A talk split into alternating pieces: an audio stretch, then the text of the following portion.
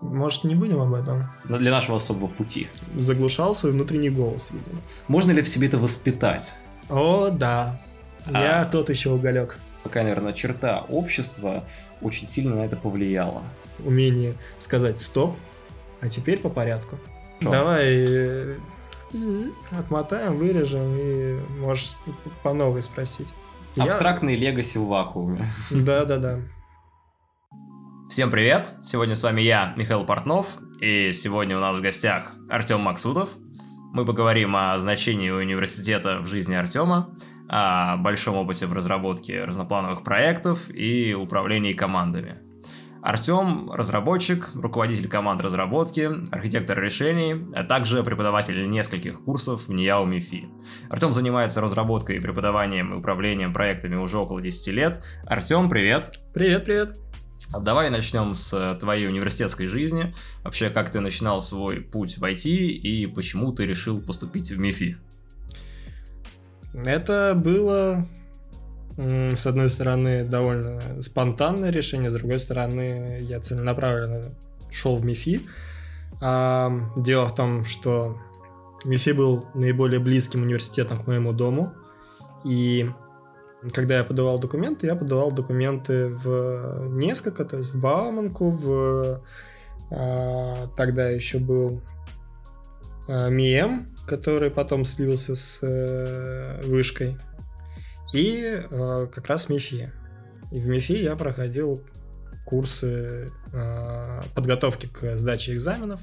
Ну так вот, прошел я, по сути, только в МИЭМ и в МИФИ. В МИФИ, потому что у меня была Олимпиада по математике.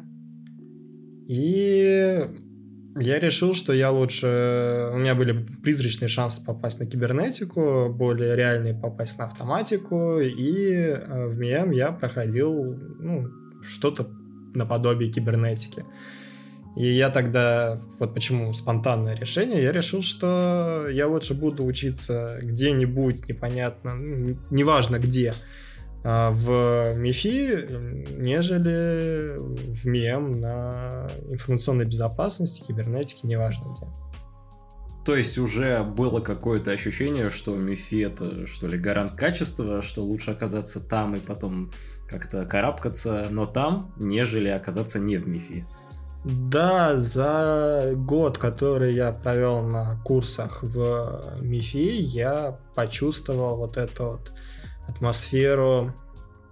Ну, мне было тогда сложно сравнивать, просто я знал, что в МИФИ мне круто, мне нравится МИФИ. И э, когда стал выбор куда-то еще в неизведанное, либо вот э, там, где мне уже понравилось, я, естественно, выбрал там, где мне уже понравилось. Хорошо, тогда плавно перейдем к следующему вопросу. Чем тогда, по-твоему, МИФИ, вот ты окончил его, причем несколько ступеней, а чем МИФИ, по-твоему, отличается от других популярных престижных вузов э, Москвы в частности? Но мне сложно э, сравнить МИФИ с где-то еще, где я мог бы учиться, потому что я нигде не учился. Но мне кажется то, что э, МИФИ, в отличие от многих вузов, в принципе, в России, это э, вуз увлеченных людей. Очень много именно увлеченных людей, которые занимаются наукой, занимаются тем, чем им нравится, и пытаются поделиться этим с людьми. Эм, не просто так э, сколько я там разговаривал с людьми из разных вузов и так далее, практически везде я слышал, например, истории про коррупцию. И люди очень удивляются, когда узнают то, что в МИФИ нет... Э, про это действительно не слышно, да, такого нету. Uh, ну, ты, ты сейчас так сказал, как будто это есть, но об этом не слышно. Ну, но... мы об этом не знаем. Но... Значит, скорее всего, этого нету. Я про коррупцию именно в в смысле образования, то есть что э, нету информации о том, что можно там найти какого-то как преподавателя, занести кому-то, занести да. денег и э, получить там зачет, не зачет. Э, такого нет, то есть э, ты либо приходишь в институт со знаниями, либо либо ты из него уходишь. Или ты из него уходишь, либо ты просиживаешь. Ну, там есть э, там, я не знаю, какие-то курсы, может, даже целые кафедры, где можно просто просидеть, если ты там не совсем оладушек, то пройти. Но так или иначе, да, вот МИФИ, мне кажется, выделяется на фоне многих тем, что это история не про... Отсидеться? А, отсидеться, то есть так или иначе ты что-то да узнаешь. И это история не про людей, которые пытаются заработать, э, имея какую-то власть. Это люди, которые действительно пытаются поделиться своими знаниями. У любой вещи в нашей жизни есть как свои плюсы, так и свои минусы. Вот э, мы с тобой очень любим МИФИ, но что бы ты хотел поменять э, своей альма-матер? Это сложный вопрос. Если бы ты мог сделать все что угодно, то что бы? Понятно, что всегда есть очень э, большое количество вещей, которые вставляют тебе в палки, в колеса, да, на пути таких изменений. Но если бы ты мог? Мне кажется, тут надо менять не столько не МИФИ, сколько, в принципе... Э, система образования. Система образования, да, высшего. И что бы ты в ней поменял, вот, в принципе, в России, в текущем подходе? Чего не достает? Э, не достает э, ориентированности на результат. Мне, мне прям кажется то, что а, у людей, которые отвечают за образование в стране, нету цели сделать его хорошим. Хорошо, а как э, измерить результат? Э, измерить результат образования? Или чего? Да. Эм, да, банально. Ха, это не банально, согласен. Если мы говорим, что нужно на него ориентироваться, то получается Но... должны быть хоть какие-то критерии оценивания. Вот сейчас на выходе, там, с бакалавриата, выходит вот либо все-таки зеленый товарищ, либо он чем-то увлеченно занимался, и все-таки а, параллельно. А, смотри, ориентированность на результат, я да, я неправильно выразился. Э, мне кажется, сейчас э, вся вот эта вот история нацелена на то, чтобы все высшее образование, оно существует просто для галочки вот по отношению к в глазах страны, руководства страны, э, потому что что нужно? Нужно, чтобы были формально в ГОСов, нужно, чтобы формально там проходило энное количество людей через э, институт, через высшее учебное заведение. А качество знаний человека, выходящего из э, вуза, оно уже на самом деле вторично для большинства вузов. МИФИ еще, да, старается как-то держать эту планку, но, тем не менее, у нас э, часто история о том, что вузу невыгодно исключить студента, э, просто потому что за него платит государство. И ты считаешь это основной проблемой качества образования сейчас? Да, да. То есть э, а, основная проблема в том, что вуз должен работать только на бумаге. А, не считаешь ли ты, что есть, или, возможно, это уже вытекающее из того, что ты назвал, а, проблема актуальности знаний и то, что ну, не все стараются поспевать за нею? Это скорее вытекающее. Смотри, тут э, почему я сконцентрировался на именно этой проблеме. Что бюрократия мешает процессу здесь. Потому что, да, делается, во, во главу ставится бюрократия, чтобы на бумагах все было хорошо, а по факту всем уже э, сравнительно э, нет никакого дела до того, что на самом деле происходит, какие знания получают студенты и так далее. А отсюда вытекает и другая история, что преподаватели, которые по-хорошему должны актуализировать все эти программы и так далее, они недостаточно мотивированы это делать. Но зарплата преподавателя, она несравнимо мала с зарплатой специалиста в той же IT подобного уровня. Э, считаешь ли ты, что она должна быть в том же порядке? Но она должна быть хотя бы сравнима. Может быть, не в том же порядке, но как э, а, место, которое можно расценить как старт карьеры именно как преподаватель а, начинающий, то да, это вполне себе отличная история, чтобы начать работать э, в одном из э, в, одном, в одной из корпораций, одной из компаний. Хорошо, мотивация преподавателей – это более-менее понятный кейс э, и про зарплаты. А, ты стал говорить про результат, а, ты описал проблему, но ты не сказал, в общем-то, как ты видишь решение этой ситуации.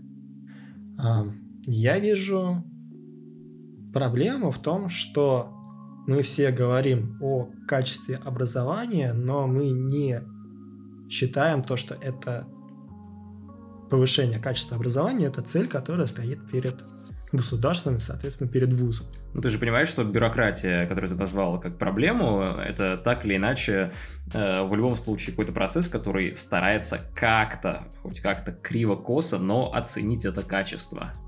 Но, значит, надо менять э, принципы оценки, пересматривать.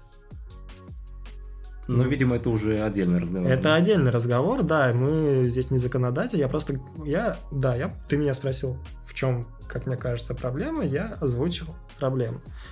А, решение, но есть специально обученные люди, которые должны по-хорошему заниматься решением подобных проблем. Ну, я не рискую стать одним из них.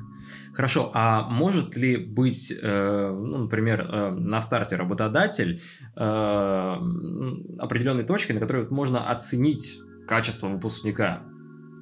То есть вот комп- э, выпускник выпускается с своей кафедры, приходит к работодателю.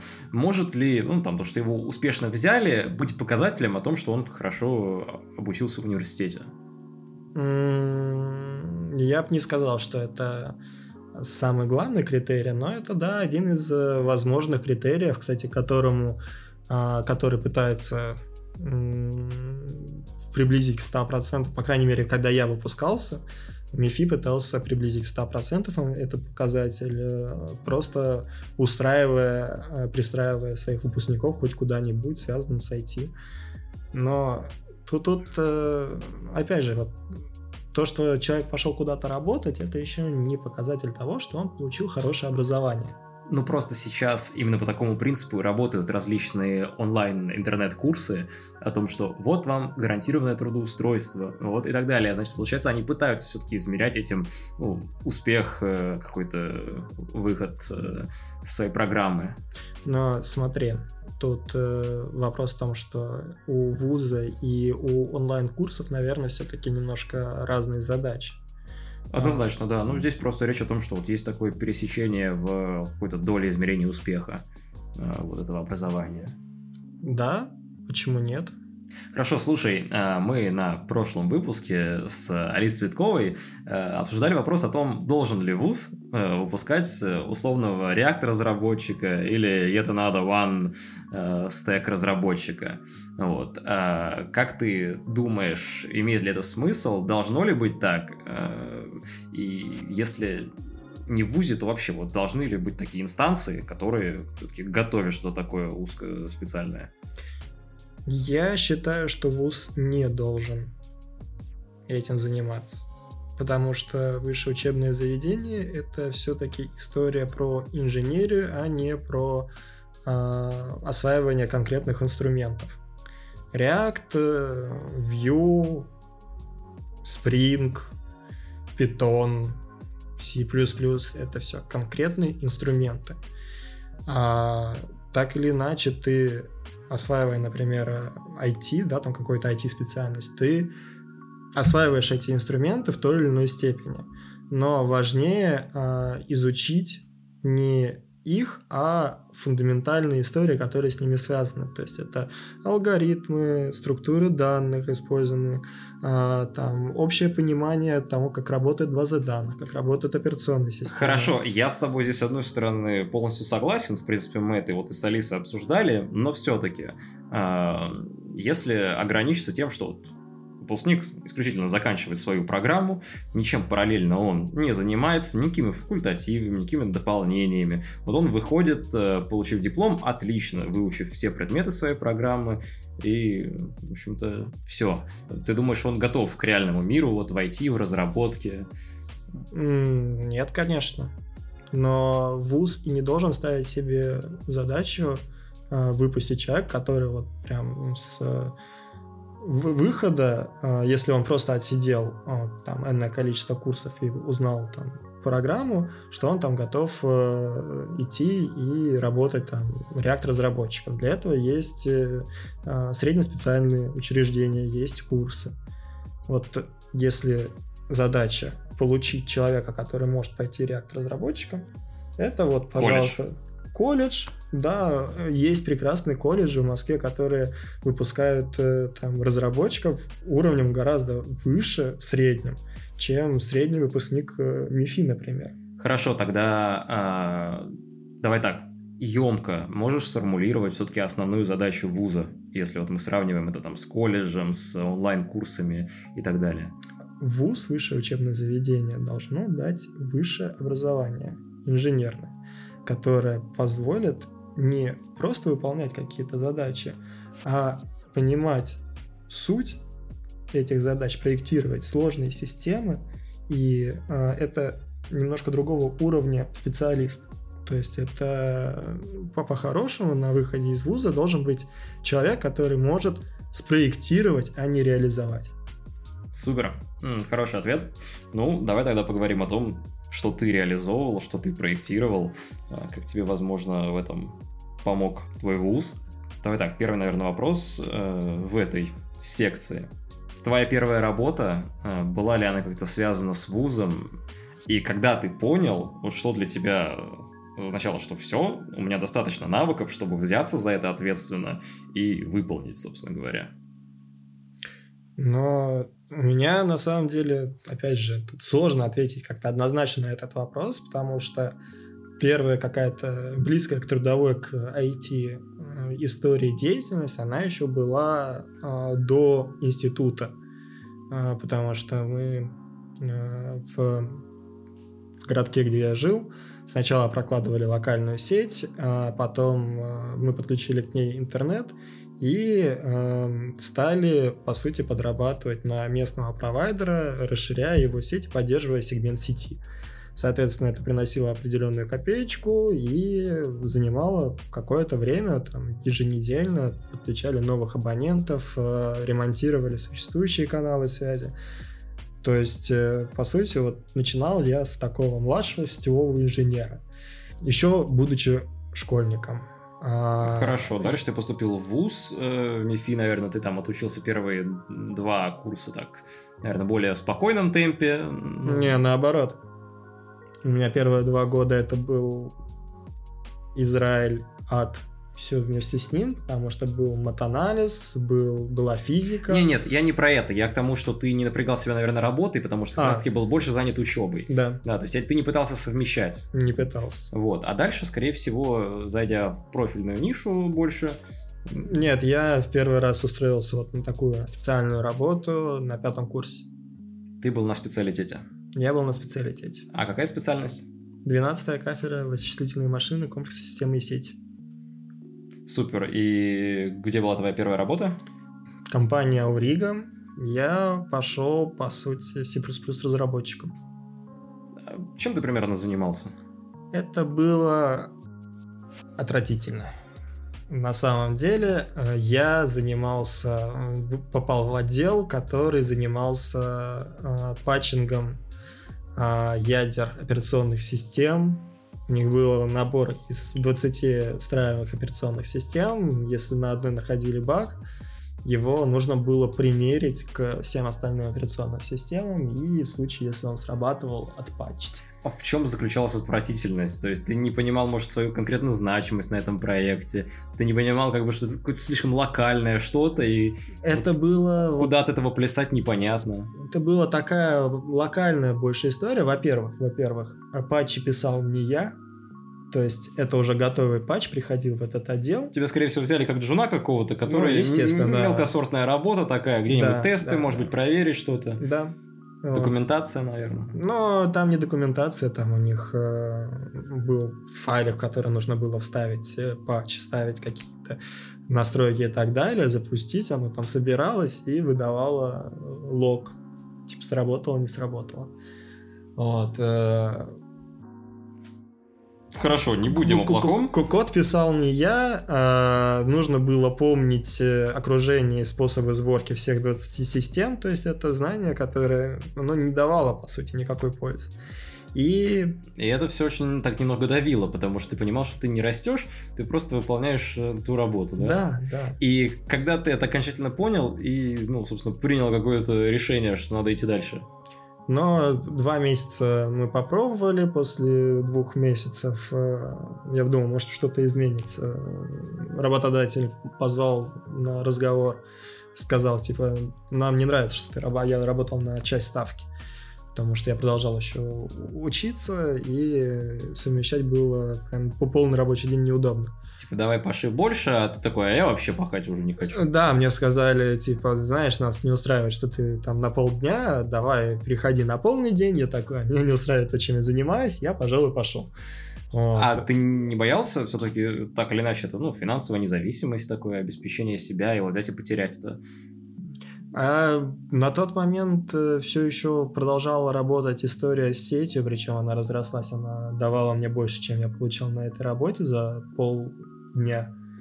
Ты везунчик, в общем-то, был, у тебя был уже пассивный доход э, в целом. Да, да, и да, то есть ты финансовая независимость у меня уже присутствовала, а заниматься чем-то, что мне не нравилось, мне не хотелось. А что ты можешь здесь посоветовать вот людям ну, вот в такой же ситуации, только без такого пассивного дохода, соответственно, без стольких степеней свободы э, в данном кейсе, э, искать работу параллельно или все-таки бросать, там, пусть месяц потратить на э, какое-то повышение квалификации своей, там, и переходить на что-то новое? Вот как здесь лучше поступать, по-твоему? Но тут универсального рецепта нет. Вот вообще ни разу. Потому что ты можешь отучиться, пойти на работу и понять то, что вообще все, что связано с IT, не твое. Там кодинг не твое, аналитика не твое, тестирование не твое, и вообще как ты все это время здесь пробовал. Да, что ты все это время делал, ну, как бы заглушал свой внутренний голос, видимо. А, а может быть, э, не повезло с компанией, с конкретным местом. Ну, вот тут тоже, тут сложно. Вот как мне, мне не повезло с конкретным местом. Потому что дальше я пошел в код безопасности, и там это было одно из великолепнейших мест работы, которое у меня было. Ну, например, там уже был и опыт, который впоследствии пригодился, и там, да, там коллектив. Ну, на самом деле, вот э, очень важная история в IT — это коллектив. То есть на первом месте работы у меня был дядька, выпускник, кстати, тоже МИФИ, в, со мной в одном кабинете, у нас двое сидело, а, который, ну, когда-то закончил Т-факультет, ему было по физике не найти работу, он переквалифицировался вот в такой вот... ему было норм. И вот он сидел и каждый день примерял вот эти вот патчи, и ему это было норм. Ну, люди разные бывают. Люди не разные, конечно, да. А код безопасности ты занимался там инфобезом или все-таки? Нет, разработчиком. Пошел разработчиком. разработчиком, да? Да. Тоже C++. Изначально C++, там я познакомился с языком Python, там же я его поподтянул, и в конце, да, я был уже таким многопрофильным медлом. Переключимся обратно. В MIFI у тебя питона не было? Не было. А, C++ или Python? Где как? Э, Вообще, первый язык. Первый язык э, школьнику питон. В институте, наверное, имеет смысл уже с плюсов начинать. Но если мы считаем, что в институт приходят не все те школьники, что учили питон. Но все равно. Все равно C++. Да. Для школьника важно, что не отбить желание изучать это дальше. C++ может это сделать. А что, по-твоему, первокурсник чем-то сильно отличается от 9-10-классника? Э, Ты думаешь, что у первокурсника нелегко отбить желание? Легко отбить желание, но в институт уже должен идти заинтересованный человек. Как ты думаешь, сейчас, ну вот, сколько процентов вот из э, абитуриентов приходят, приходят реально заинтересованными? Вот твое мнение, все-таки ты ведешь лабы, но об этом чуть позже. Смотря где, мне кажется. Ну, мы в... говорим про кибернетику в МИФИ, например. Мне кажется, 50 на 50. То есть 50 это родители сказали, что Надо кибернетика идти. это клево, ты будешь много зарабатывать. Иди, ребенок, дитятка, учись. И такие обычно выходят и понимают, что нет, это не то, чем я хотел бы заниматься. Слушай, а как все-таки постараться вот эту историю немножко сместить в сторону, чтобы все было как-то более осознанно? В чем, мне, тебе кажется, вот проблема, не знаю, может быть, общества, может быть, подхода современного или вот связи поколений, вот э, более младшего и старшего, что вот такое происходит? Что должно поменяться, чтобы это было более осознанно? Все-таки, наверное, не везде так. Ну, не везде так но мне кажется, это... Ну, речь про весь мир. Советское наследие. У нас именно это советское наследие, потому что в Советском Союзе высшее образование это был гарант того, что ты по жизни себя реализуешь. Сейчас, получается, это все-таки не гарант и... Абсолютно не гарант. Хорошо. Считаешь ли ты, что можно состояться в этой жизни без высшего образования? Конечно. Все?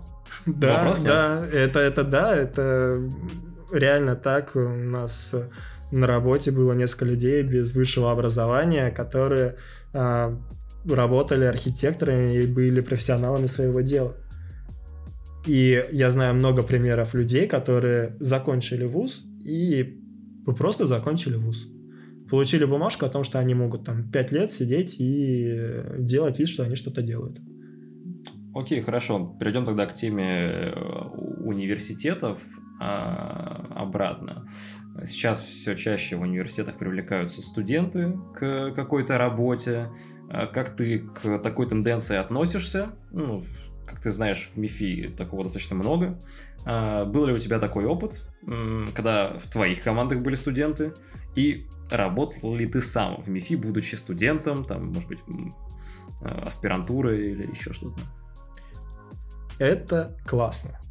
Это э, история, которая помогает э, примерить э, э, в институте, в пространстве, где предполагается э, история тяжело в учении, легко в бою, примерить на себя ту или иную роль. Когда в рамках института появляется какая-то разработка, от нее, с одной стороны, не ждут какой-то там enterprise истории, то есть это, как правило, такая уклон больше в R&D. С другой стороны, это, как правило, очень интересные задачи э, технические. То есть там где-то нужно применить смекалку, где-то нужно э, что-то новое изучить. И для студента, для заинтересованного студента это прекрасное подспорье для того, чтобы развить свои навыки в приближенной к боевой среде. Хорошо, все-таки про твой опыт. Был ли ты в качестве студента на работе вот, в МИФИ? А, я был в качестве аспиранта. Привлекался. Примерно расскажи, как тебя к этому привлекли и почему ты согласился? Ну, я был аспирантом, э, ко мне вы пришли, сказали, нужна помощь на проекте. Там нужен плюсовик. А я... почему к тебе пришли именно? У тебя уже было какое-то имя, репутация? Но меня хорошо знали на кафедре, да. То есть э, ко мне пошел, подошел заведующий кафедры, сказал так и так, вот есть проект, там нужен плюсовик, пожалуйста, если есть возможность, помоги. И как не в итоге бесплатно. закончился этот проект? Все ли было удачно? Катастрофы не было, давай так скажем. Но ну, там, мягко выражаться. Да, мягко выражаться, но там проблема была не в исполнителях, а скорее в заказчиках. В том, что а, между заказчиком и исполнителем обычно стоит человек, который пытается быть управленцем, но при этом ни в управлении, ни в IT не, не понимает примерно ничего. Как ты думаешь, э, у этой проблемы вот есть какой-то ареал? То есть это классика для каких-то вот учреждений типа вуза? Или все-таки это такой частный случай? Это классика для бизнеса в целом в России, я так скажу. Очень много таких кейсов вне МИФИ. Окей, хорошо. А, ну, будем считать, что проект завершился относительно хорошо. А, минусы у такой истории есть, по-твоему? Что студенты работают, выполняют какие-то проекты в рамках вуза, ну, собственно, там не просто свою какую-то практику, да, а что-то, что действительно, ну, потом будет вертеться в условном продакшене. Но минусы, наверное, в том, что в университетской среде обычно э, сложно найти хорошего ментора-наставника. То есть то, что в, во внешних компаниях, то есть в коммерческих компаниях обычно считается нормой, да? Корпоративный стандарт, да, такой вот практически везде ты приходишь и к тебе представляют ментора, у которого ты действительно можешь набраться большого количества опыта. В университетской среде таких э, менторов э, катастрофично мало. Слушай, ну вот сейчас в МИФИ, например, пытаются развивать историю с менторством, э, там, проектная практика, менторство, вот когда научными руководителями становятся те же студенты на более старших курсов или магистранты, которые уже все-таки более опытные. Э, считаешь ли ты, что это правильная тенденция, и она все-таки вот улучшает качество образования? Более опытный это не значит достаточно опытный. Это понятно, но они же тоже получают опыт, э, стараясь э, помогать кому-то. То есть ментором тоже надо как-то стать. Это понятно, нет. Все-таки э, вот эта вот синергия такого вот я тебе помогаю, я учусь помогать и доносить свои мысли, да, правильно, научить тебя, а ты все-таки хоть чему-то, но научишься. Надеюсь, на тебе это не оставит серьезных травм, да? Но... Это очень хорошо сейчас забыла. Я не скажу, что эта история плохая, но я скажу, что есть такой недостаток у менторов, которые являются сами еще вот недавно младшекурсниками, да, а, в лучшем случае, в худшем случае они сами второй курс. У них э, недостаточно... Знаем такие кейсы. Да, да, да, да, да. У них обычно недостаточно э, опыта для того, чтобы э, кому, кого-то чему-то научить. А, но при этом, если это посмотреть на это с другой стороны, не как э, громкие слова, там, менторство, наставничество и так далее, а просто как история про обмен опытом. Между двумя людьми? Между двумя людьми двух разных, да, там, курсов, неважно. Я тоже там общался очень много с э, ребятами на курс старше, на курс младше, э, когда учился. И вот эта вот история обмена опытом, это классная история, которая должна быть в любом кампусе. А должна ли быть какая-то вот валидация гипотетического ментора, вот кандидата в менторы? Как это должно быть, по-твоему, устроено? Хочется пошутить про справку от психолога и из наркодиспансера. Мне сложно ответить на этот вопрос. Тут э, должно быть э, много факторов, которые сделают реально хорошего ментора. То есть, с одной стороны, э, это должны быть профессиональные навыки, то есть без э, хорошего понимания предметной области ты будешь плохим ментором. И это должен быть какой-то набор личностных качеств, личностных характеристик. Потому что хороший профессионал не всегда может хорошо донести информацию, которую он может донести. Хорошо. А должно ли менторство поощряться финансово? Вообще, да. В рамках института, ну, возможно. Тут, э, опять же, все зависит от того, какую цель, какие задачи э, ставятся при э, ну, скорее даже какая цель ставится при внедрении вот этой истории менторства. Если для того, чтобы создать среду вот обмена опытом, то, наверное, нет. Если это действительно должно как-то... Ставиться на поток больше, да?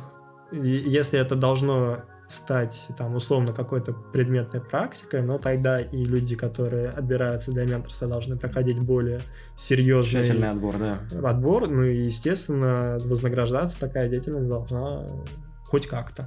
Хорошо. А, ну вот ты окончил аспирантуру, ты все равно продолжил свою деятельность в МИФИ, скажи, ну, наверное, у тебя еще какие-то были проекты в МИФИ. Были ли у тебя, собственно говоря, проекты, когда тебе приходилось руководить или работать вот со студентами? Да, да, у меня было что-то вроде своего стартапа, который состоял по факту только из э, команды студентов. И скажи, как эта история развивалась так тезисно, в чем была основная идея и до чего это смогло дойти? А, ну, в далеком 2016 году к нам пришел заказчик, который сказал, у нас Это есть... когда трава была зеленее, да? Трава была зеленее тогда еще, действительно. А колеса круглее. К нам пришел заказчик и сказал, у нас есть несколько терабайт данных, и нам нужно, нужен инструмент для того, чтобы эффективно производить по этому объему данных поиск. Э, существующие СУБД решали вопрос э, э, работы с такими данными путем просто большего вливания железа. То есть это нужно было поднимать целую инфраструктуру для того, чтобы производить поиск по такому объему данных. И нам поставили вот такую вот близкую к R&D задачку и сказали решайте. А как ты думаешь, а в этой ситуации заказчик напрямую знает, что ее будут решать, в общем-то, студенты реально? Да, но они пришли в МИФИ. Они пришли в МИФИ. МИФИ, как-никак, это не только студенческая история, это все-таки реальная рендишная история, где, ну, по мнению заказчика, есть профессионалы своего дела, исключительно все-таки студенты таковыми не являются. Но так или иначе они знают, что есть в команде и студенты, и профессионалы. И тут вопрос в том, что то, о чем мы начинали говорить, нужно, чтобы спроектировать систему, не нужно много людей. Хорошо. А почему? чтобы реализовать, ее нужно. И вот да, так... я согласен. Тогда почему все-таки заказчик выбирает э, университет, а не какую-то э, другую там компанию, которая занимается специфичным вот этим направлением? Э, из-за денег? Да, это дешевле. Это дешевле. Хорошо. А, так, и чем в итоге кончилась эта история? Вы разработали, собственно, СУБД, вот такую вот э, узконаправленную. Закончилось все не очень хорошо. Это дальше во что-то перетекло?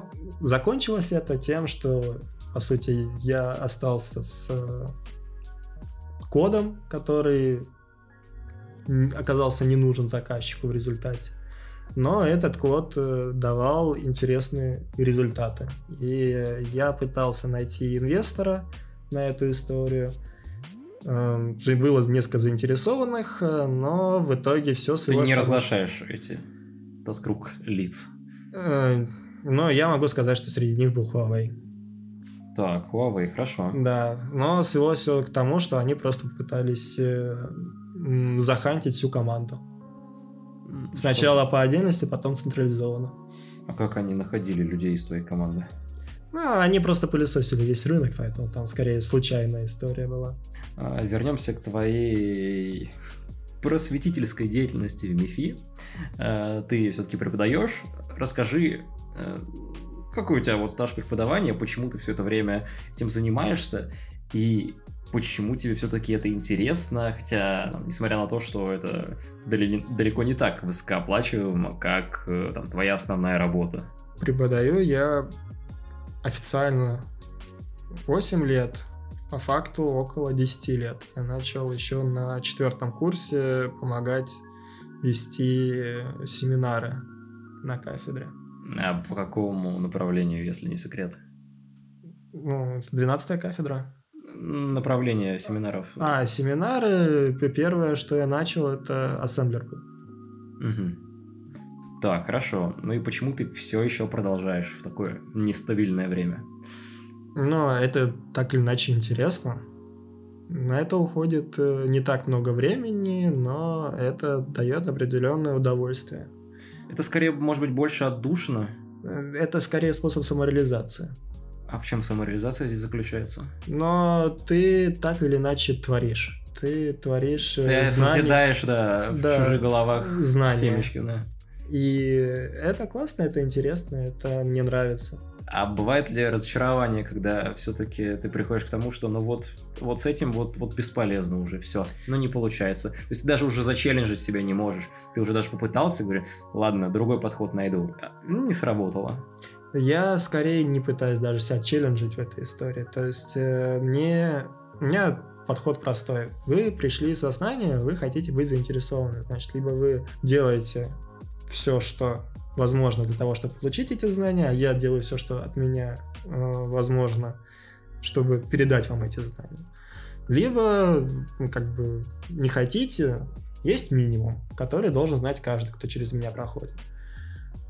Если ты его знаешь, окей, я тебе поставлю там минимальный балл и иди дальше. Ищи себя. Считаешь ли ты, что там, должен настать момент, когда ты должен перестать все-таки преподавать и вот, там, переключиться на что-то другое, выделять свой ресурс. Потому что все равно, хоть ты этим и не так много занимаешься, но это отнимает определенное вот пространство. Но я не считаю, что я в какой-то момент должен перестать. Мне не нравится... Звоночков не было? этой- В этой формулировке мне не нравится слово «должен».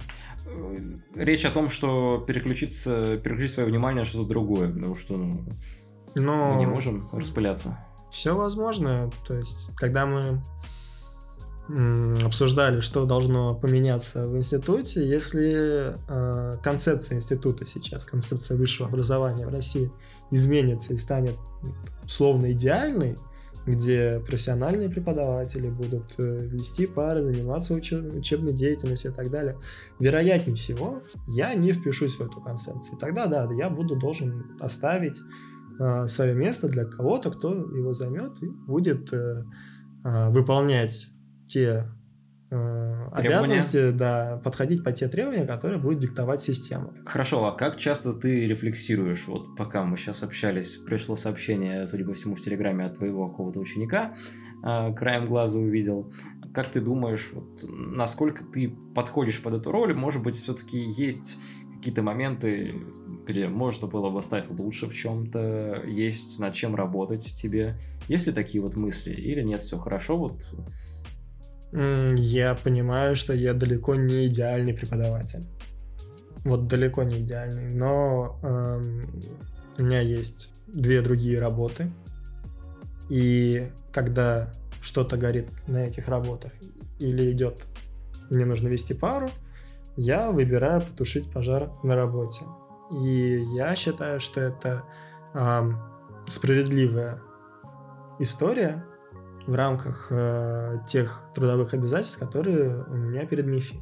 При этом я стараюсь э, предоставить более чем э, полноценную возможность студентам закрыть там, лабораторный практикум в течение семестра. Хорошо, а что, по-твоему, интереснее, точнее, скорее правильнее для, ну, скажем так, в рамках кандидатуры преподавателя, э, человек, который исключительно все свое время э, рабочее посвящает э, преподаванию в ВУЗе, если мы говорим про IT, либо это скорее практикующий специалист там, в какой-то компании, и он там условно там, максимум 10 часов в неделю тратит вот, на ведение лекций.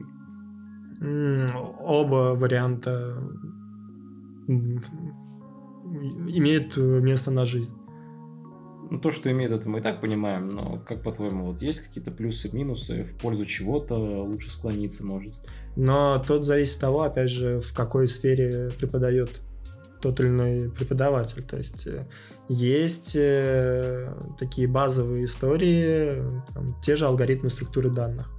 Для Ну того, да, это чтобы- более теоретически все-таки такой да, момент. и преподаватель, который профессионально пр- преподает подобного рода умеет предметы, э, умеет, да, на он пальцах.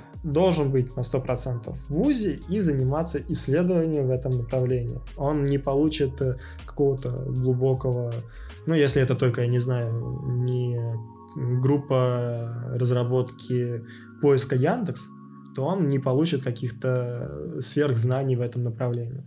Да, окей, согласен. Все-таки уйдем от темы образования, наконец-то к разработке, к твоему опыту. А, Можешь привести пример самого технически сложного проекта за все время и в чем была основная идея, почему это было сложно? Мне кажется, на работах, которые были официальными работами, а, чего-то подобного выделить сложно. Обычно это а, просто масштабные проекты, и э, какого-то rocket science в них не было. Окей, тогда не с точки зрения вот концептуальной идеи, а может быть с точки зрения всего процесса. Это может быть как э, там общая организация, которую было очень сложно установить из-за каких-то внешних условий, либо э, ну, там команды, заказчики, что-то такое. То есть вот что такое в целом в рамках процесса было тяжело. На самом деле все, что связано с государственным заказчиком, так или иначе, государственный и около государственный заказчик, это всегда очень сложно, это тяжело. Пару пунктов э, почему. А, Очень много бюрократии. У нас бывали ситуации, когда мы сдавали устройство, там было требование к дисплею, что оно должно быть там 11 дюймов. На ПМИ показываем, вот, пожалуйста, спецификация на дисплей 11 дюймов. Говорят, не верим, померите. Находим линейку, меряем 11 дюймов. Смотрят, линейка сертифицирована, где сертификат на то, что она действительно правильно мерит миллиметры, дюймы и так далее. Вот, вот, до, вот до такого, казалось бы. Хороший кейс, я помню его. Да. Да. И вот подобного рода истории, они э, в 90% э, государственных компаний присутствуют. Когда ты что-то делаешь для ГОС, там всегда найдется человек, который... Ну, его задача сделать так, чтобы кому-то Усложнить ж- работу. жилось хуже, да. А почему ты думаешь, так это устроено? Потому и что люди... Везде ли так все-таки? Или это так больше специфично для нашей э, истории, для нашей, ну, для нашего особого пути?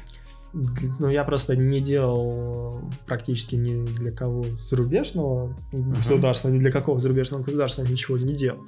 Вот. Но в России я могу объяснить, что э, обычно люди, которые вот делают вот это вот, они э, таким образом ощущают свою значимость перед компанией. Комплекс, можно самоутвердиться, можно себе лишнюю галочку записать, что я все проверил, и еще и докопался. Тут, тут скорее э, не комплекс, а неуверенность в том, что... э, ну, то есть, если он, Микроменеджмент? если он этого не сделает, если он этого не сделает, то могут сказать, что он плохо По работает. шапке дадут. Да. Ну, это вот такая вот эскалация этой истории. Грустно. Но вот это, наверное, проблема такой иерархической модели, да? Но это проблема, она откуда она пришла? Почему я сказал то, что ну, чуть ранее об этом говорили, советская история.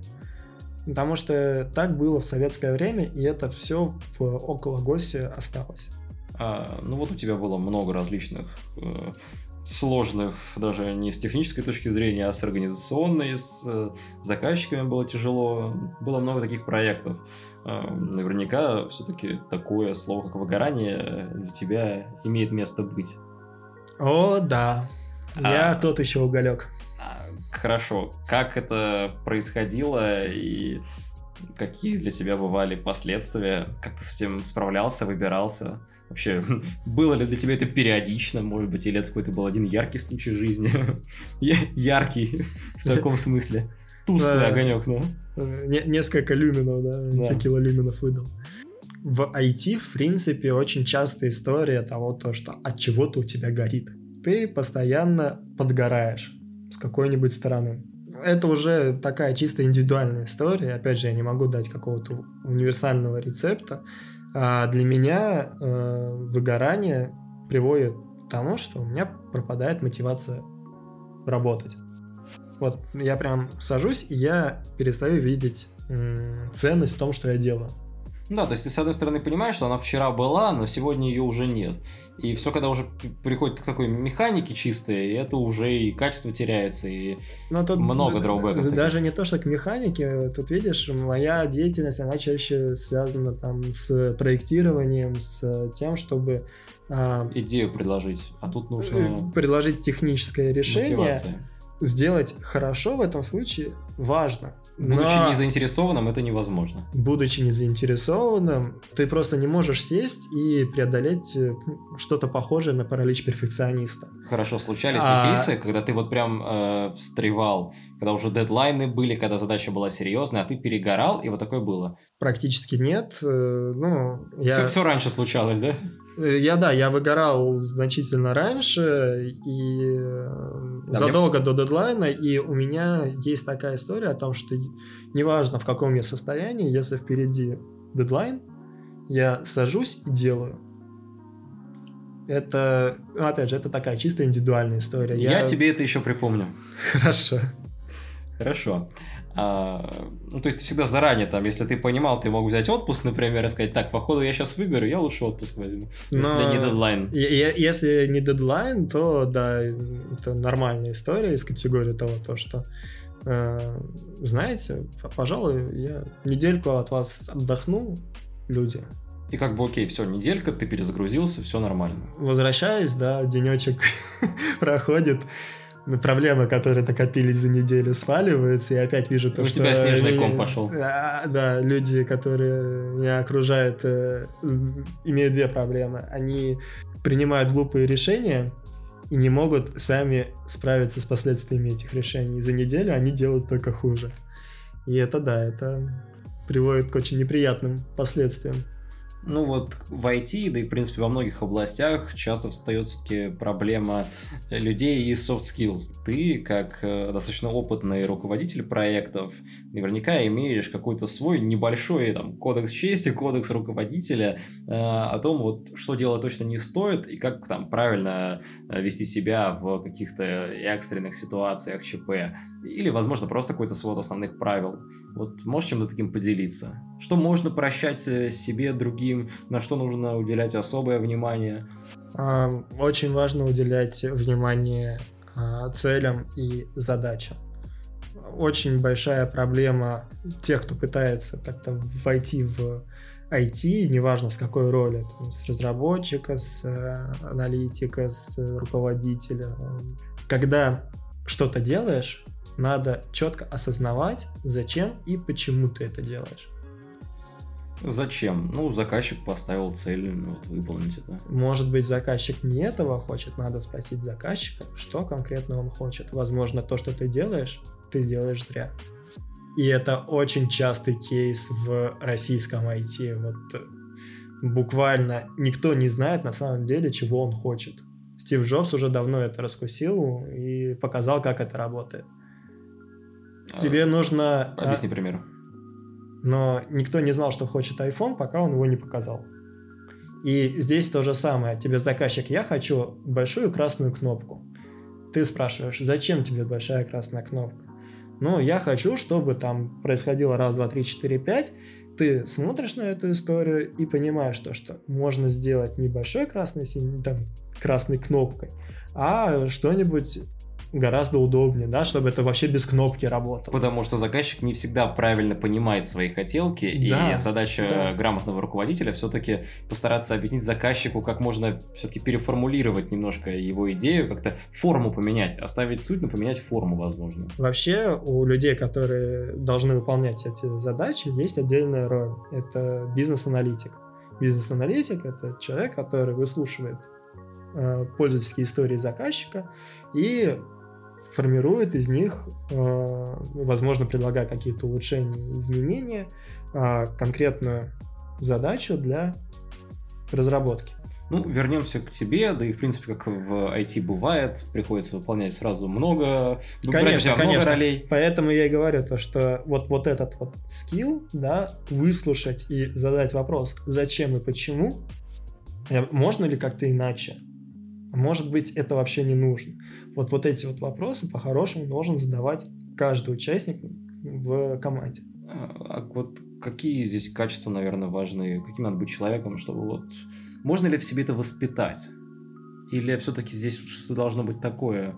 Я думаю, можно. То есть э, это soft skill, это умение слушать, это умение говорить. Ну и, наверное, все-таки фантазировать и мозгоштурмить. Но это все умение говорить и слушать. Нет. Все-таки взять и предложить встречные идеи и переформулировать э, мнение и пожелания заказчика это не умение говорить и слушать. Это все-таки критическое мышление, наверное, и насмотренность, возможно. Вот Но э, это вот как раз к вопросу о том, э, что дает высшее образование. Умение проектировать. Супер, Ты окей. слушаешь у тебя появляется картинка в голове, как это должно работать, и ты понимаешь, что из этого работает плохо или будет работать плохо, и предлагаешь решение. Отлично подвел. Э, окей, что-то еще? Говоря о пунктах э, там, идеального руководителя в твоей картине мира. Mm, выдержка. Выдержка э, нет, абсолютно нет. А если а, тебе как руководителю нужна выдержка, значит в процессах, которые ты как руководитель организовал, что-то идет не так. То есть тут важно выстраивать процессы для того, чтобы никому из команды не понадобилась выдержка. Слушай, ну ситуации бывают разные. Давай бывают так, разные, Не да. бывает такого, что ЧП не случится, что все друг друга идеально поняли, каким бы идеальным ты ни был. Так вот, ЧП все-таки случается. Каждый реагирует по-своему. Наверное, все-таки э, задача руководителя стрессоустойчивость самообладание. Но смотри, мы тут говорим про идеального руководителя, который по-хорошему должен быть в идеальных условиях. Но если мы говорим про то, что понадобится руководителю, да, стрессоустойчивость, причем эта стрессоустойчивость должна быть выдер... выполнена, реализована в одном, на самом деле, обычном навыке. Умение сказать «стоп», а теперь по порядку. Вот э, иногда остановиться и понять, что... Отмотать, каком... возможно, назад немного. Чуть-чуть назад, да, разобраться в проблеме и, опять же, понять, что идет не так, чтобы дальше встать на рельсы и пойти в нужном направлении, куда надо. Смотри, давай вернемся к тому, что вот есть, скажем так, стадия ты разработчик, дальше ты руководитель проекта, проект менеджер или там продукт менеджер. Наверное, у многих разработчиков, которые, ну, так или иначе имеют какую-то мотивацию, амбиции, у них вот происходит перерастание либо в PM, либо в тех лидов, Э, либо в стартаперов, да. Э, скажи, как эта вот э, история относится к тебе, возможно, какие у тебя планы на дальнейшую твою карьеру, все-таки путь руководителя у тебя тоже уже не маленький, и вот что тебе хотелось бы, может быть, еще ты не видишь этого на горизонте, но хотелось бы. Но то, как это было у меня, это специфично, то есть мне мое руководство началось с МИФИ. То есть мне сказали, нужна помощь на проекте, потом сказали, ой, задач много, может быть, есть какое-то решение этой истории. Я сказал, окей, у меня есть на примете несколько студентов, давайте их привлечем. И вот у меня появилась небольшая команда, которую я начал руководить. Там кто-то приходил, кто-то уходил, там выпускался, находил работу в коммерции и так далее. Вот. Но эта команда в какой-то момент доросла там до 25 человек. А считаешь ли ты вот, что столько, сколько платит ВУЗ в таких проектах для студентов, для студентов с их уровнем, это там достаточно, это окей, то есть, ну, что адекватно? Но это может быть адекватно, да. Это может okay. быть более чем адекватно. Э, итак, все-таки какие планы на дальнейшую карьеру? Э, вот уже скоро 30 лет. Чего ты ждешь от себя? В какую сторону хочешь развиваться больше? Ближайший... Вообще, сложный ли это для тебя вопрос? Это сложный вопрос. Я не, за... не планирую на э, далекое будущее, да, там свои какие-то эм, ну, как мы знаем сейчас, горизонт планирования, он Да, он сократился до одного, до одного дня максимум, да. да. Я планирую, что я буду все так же заниматься тем, что мне нравится. То есть э, я раньше выбирал работу а, по принципу «мне нравится это», либо «мне не нравится это». Когда мне перестает нравиться, я ищу новую работу. Хорошо, тебе сейчас что-то перестало нравиться, тебе сейчас что-то больше полюбилось? Да, мне... Я чуть ранее говорил про сложности работы с э, госзаказчиком и э, обилием бюрократии. И я приходил в компанию за интересной задачей, Эту задачу я решил, и осталась одна бюрократия по факту. И это мне очень не нравится. Это мне прям заставило пересмотреть свои приоритеты. Хорошо, ну вот есть такие вот примерно три пути. Окей, есть э, госзаказчик, мы уже поняли все pros and cons. Дальше есть какой-нибудь э, там коммерческий проект, ну, с кучей легаси, например, э, куда тоже не совсем приятно втекаться, но бюрократии не столько, сколько скорее скучновато просто. Есть стартап. Как ты относишься к идее стартапа? Может быть, у тебя есть идеи и вообще хотел бы ты оказаться в чем-то стартапе, например? Ну, я сейчас по факту ушел в стартап, и я, наверное, не соглашусь с тем, что есть вот, вот как ты разделил на три пути. Возможно, их больше. Это то, что сейчас больше. Гос и коммерция это э, два отдельных, точнее, один критерий. Ну, там Стартап, правильно ладно. это дерево создавать да, такое, Да, скорее. там э, вопрос в коммерции в стартапе, опять да, же, отдельная legacy, классификация. Есть легаси, в стартапе тоже может быть легаси. Да, понятно. Вот. Ну, мы такие очень крайние точки разбираем, конечно же. Ну, просто, да, конкретные классические, наверное, угу. кейсы. Абстрактные Я... легаси в вакууме. Да, да, да. Ты сейчас работаешь в стартапе, насколько я помню, он связан с блокчейном. Чем ты примерно там занимаешься? Какая у тебя должность? И примерно что твой вклад дает вот в эту всю разработку? Сейчас должность... Э, по сути, я внешний разработчик для этой компании э, с... Ну, я пока на испытательном сроке. То есть э, оформляться я буду, как, как пройду, как сделаю задачи, которые передо мной стоят на испытательном сроке, а, должен буду занять позицию руководителя направления. Что примерно представляют твои задачи в общем и целом? Ты занимаешься какой-то оптимизацией процессов, которые там в рамках Нет, блокчейна я происходят? По, по факту, по факту увеличиваю функциональность продукта, который связан с блокчейном перескакивая на все вот эти вот трендовые истории, там, для кого-то они просто слова, кто-то хорошо разбирается, блокчейн, э, NFT, Э, как по-твоему, что с этой историей будет дальше, там, например, через там, 10, 20, 30 лет?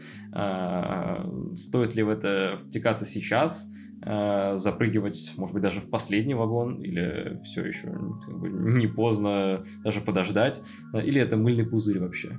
Web3, Web3 — это набор технологий, это история не про пузыри. Блокчейн — это инструмент — да, есть э, стабильная история, сравнительно стабильная, типа там биткоин, эфириум и так далее, но это просто как э, акции, которые интересны либо неинтересны. Если э, и это да, это всегда риск. Биткоин удобен, эфириум удобен в конкретных кейсах.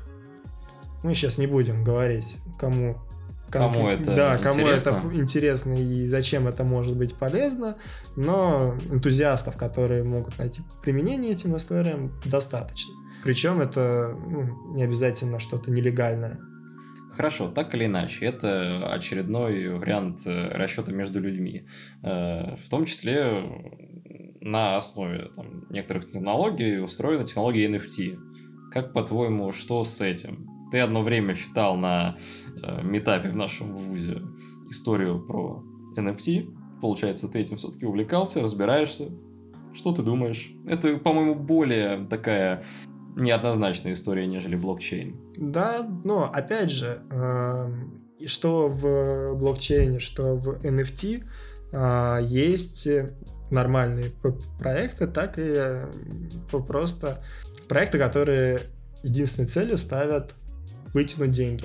Пока никто не разберется, пока есть люди, которые э, верят то, что это может быть полезная история. Ну, то, то же самое финансовые пирамиды в 90-х. Вот, это хороший пример сейчас про финансовые пирамиды, потому что сейчас складывается история, если ты загуглишь, особенно вот сейчас различные биржи, связанные с Web 3.0, именно биржи труда, на какие проекты зовут людей часто, ну, если это, конечно, не разработка напрямую там своего блокчейна, а вот что-то такое вот из всего этого мира Web 3.0 в среднем, то очень много из этих продуктов, они, в общем-то, нацелены на то, что ты должен оставаться вот в этой всей системе и как бы не думая о ней как о чем-то очень серьезном и о том, во что можно поверить, э, ценности в ней реально и не найдешь.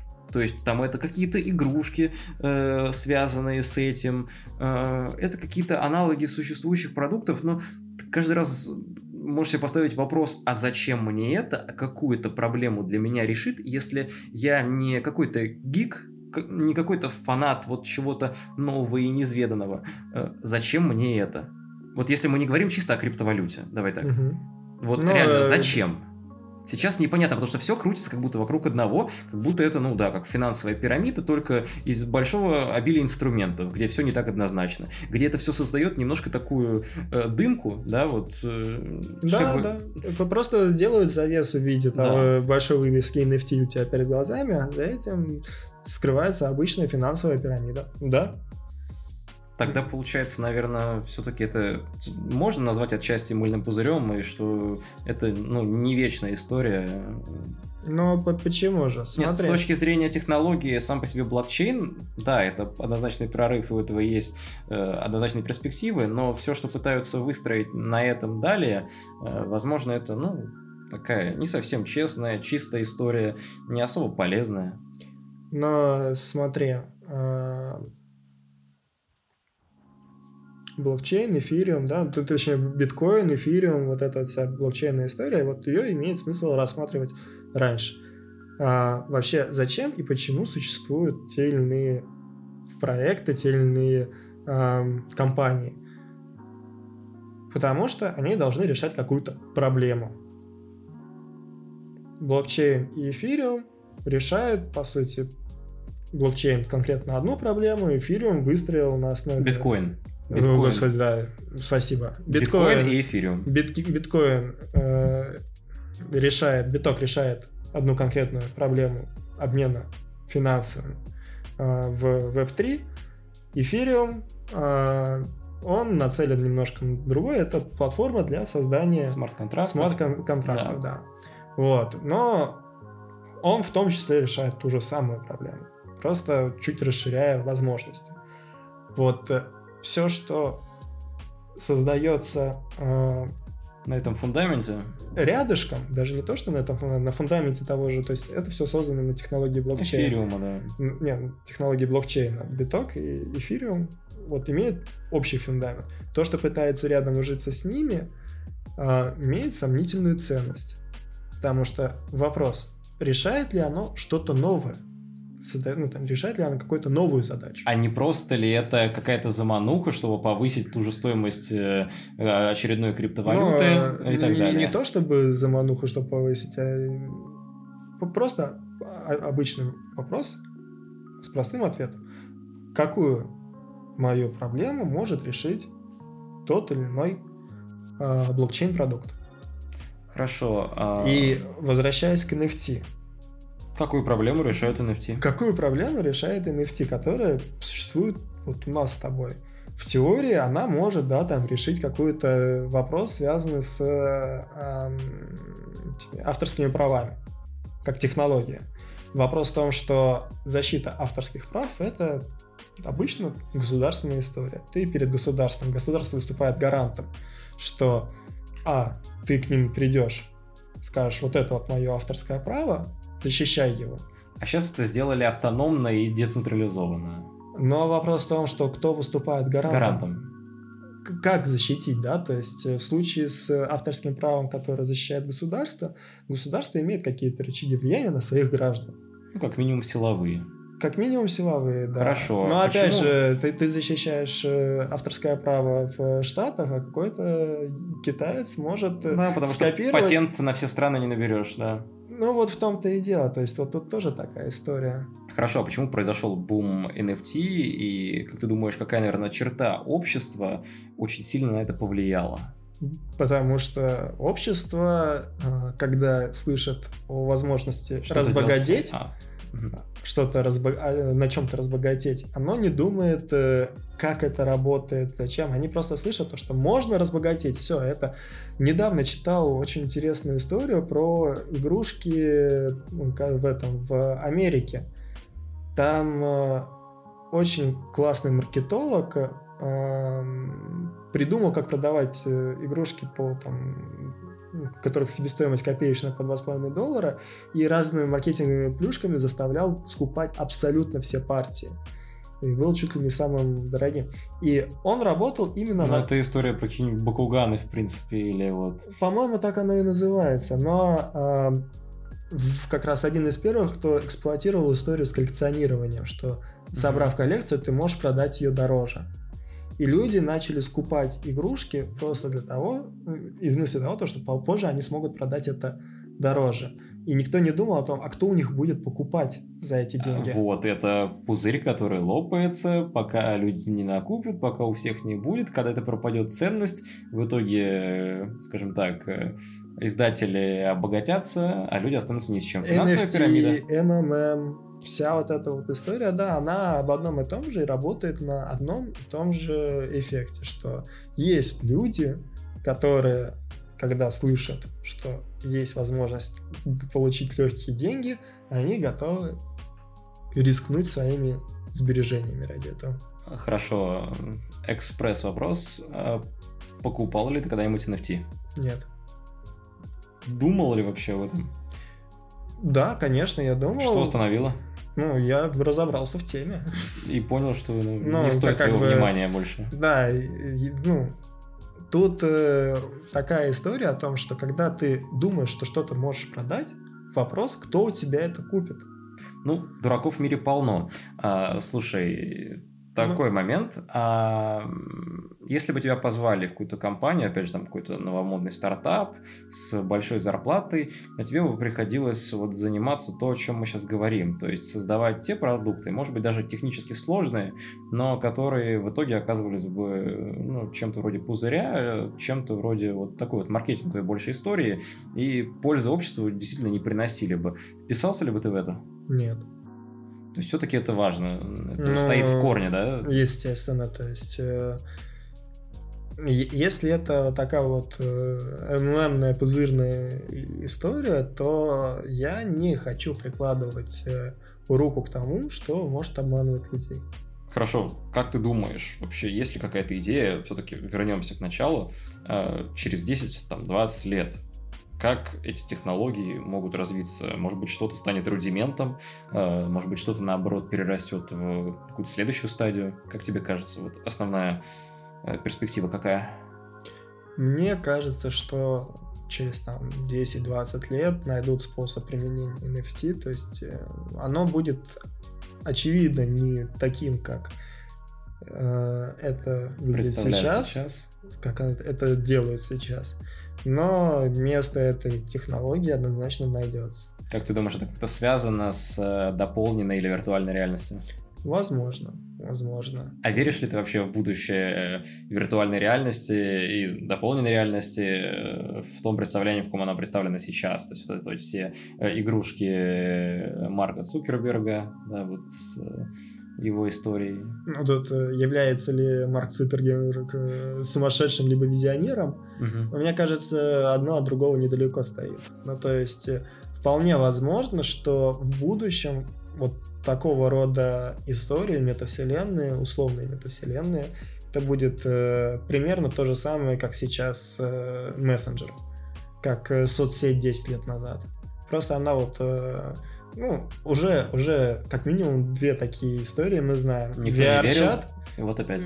Metamask, э, метавселенная, VR-чат. Вот как минимум две такие зоны, где это GTA Roleplay э, тоже в эту степь пытается уйти. То есть эта история, она развивается, и эм, человек э, существо социальное, и VR, э, то есть со- совмещение виртуального и реального в этом направлении, это имеет очень большой потенциал, и, возможно, там же, да, применятся технологии э, вот этих вот децентрализованных э, э, смарт-контракты и все прочее, оно как-то раскроется по-новому через 5-10 лет. Окей. А, резко меняя тему, твой любимый язык программирования. Смотря для чего, люблю питоны плюсы. А что больше всего не любишь? Считаешь, что это вот не должно быть? Или этому уже нет места? Я считаю, что этому уже нет места про язык PHP, PHP. PHP. А почему? Очень интересный ответ. Ты ожидал, что я скажу Java? Нет, ну, я А я- точно не ожидал PHP. Но Нет, ну Java это было бы странно услышать. А PHP Ну, на самом деле тоже странно. Java я недолюбливаю, но я не, считаю, что ей нет места. То есть э, это мое личное, э, моя личная неприязнь. Но у нее а- все-таки есть э, своя Ниша, да. и- однозначная и сложно, наверное, с этим поспорить. Да, конечно. Хорошо, а вот PHP. э, PHP, ну, мое мнение, э, оно очень субъективное и может быть легко там опровергнуто и так далее, но вот мое мнение, что этот язык уже морально устарел. Ну, Обоснуй. Насколько я знаю, в новых версиях PHP там и современные парадигмы применяются, в принципе. Для его интерпретации нужен веб-сервер Nginx, но это уже о чем-то договорит. Ну То есть- хорошо, а для Java нужна Java машина. А для JavaScript в не в вебе нужен Node.js. Но это все Везде есть какая-то виртуальная машина, в принципе, но если это не плюсы, там, и ассемблер. Но если это не плюсы, да. Ну, если это не плюсы, да. Ну, А, Хотя я тут добавил про Kotlin Native, но я промолчу. Но не знаю. То то же самое на самом деле, нет? то, что все высокоуровневые языки, они так или иначе проходят через э, какую-то прослойку. PHP Но здесь... Вот в том-то и дело, что PHP был создан слишком давно, чтобы остаться в нише. Погоди, ну вот э, ты очень любишь часто в разговорах со мной приводить э, в пример э, американскую банковскую сферу. Да, Каболь. И я также считаю, что Каболь уже давно должен был уйти на пенсию. Но есть такое, как сказать, технический долг, что ли? Ну, Хотя... Ну, есть такое, работает, не трогай. Но вот э, мне с одной стороны, я понимаю, что это рабочая история, но она рабочая только потому, что не хватает ресурсов, чтобы все поменять. При этом одно другому не мешает. То есть ты можешь э, ездить на старом Запорожце, потому что он ездит, но это не значит то, что ты считаешь, что он лучший на свете и любимый твой язык программирования. Давай так, но все-таки есть ситуации, когда, наверное, ну, PHP все-таки имеет большую историю, и очень много на нем сделано, причем готовых средств, э, open source средств для какой-то вот берите, используйте. Тот же самый WordPress, Drupal, наверное, ни один язык программирования не богат э, столькими CMS-ками, как вот PHP. Э, и, наверное, там вот для той же истории вроде вуза, когда нам нужно вот типа из коробки решения, да, это, наверное, все-таки лучший вариант. Ну, сложно Я перевести что-то иное. Не спорю. Даже когда беремся за новый проект, возможно, это имеет Я смысл. Я не спорю, но когда мы говорим о том, что там язык программирования, который мне не нравится, и WordPress Drupal, вот вы говорите то, что там, ну, да, готовое решение из коробки взял, настроил, и так далее. Сколько строчек кода ты на этом языке написал? Ну, когда речь про расширение, про плагины, там, про все вот это вот. Ну, они практически, если мы говорим про стандартную историю, они всегда уже написаны. Ну, окей. Ну, то есть, э, я не спорю, оно работает. Если мы говорим о том, что эту историю нужно развивать и так далее, то не создастся чего-то нового. Может быть лучше, может быть быстрее. Сколько проблем с тем, чтобы, ну, как бы, а, оптимизировать э, работу сайта на PHP. Да, у этого точно есть свои минусы и плюсы. Все-таки мы как разработчики должны стараться идти на компромиссы. И чаще всего у нас есть там такие ресурсы, как а, там деньги, время, э, трудозатраты. Приходится искать. Ну, естественно, да. То есть я сам, я, ну, у нас было несколько маленьких э, проектов, которые просто нужно было развернуть а, ресурс, и да, это WordPress э, с готовым шаблоном, просто контента напилили и отдали. И человек был доволен. Самое главное, чтобы человек был доволен. Вот. Но это не значит то, что если при прочих равных у меня будет выбор между PHP и там, Python или даже Java, я выберу PHP. Нет, я выберу Java либо Python. Спасибо тебе большое. Мне кажется, очень здорово пообщались сегодня, обсудили много чего, получилось долго, исчерпывающе.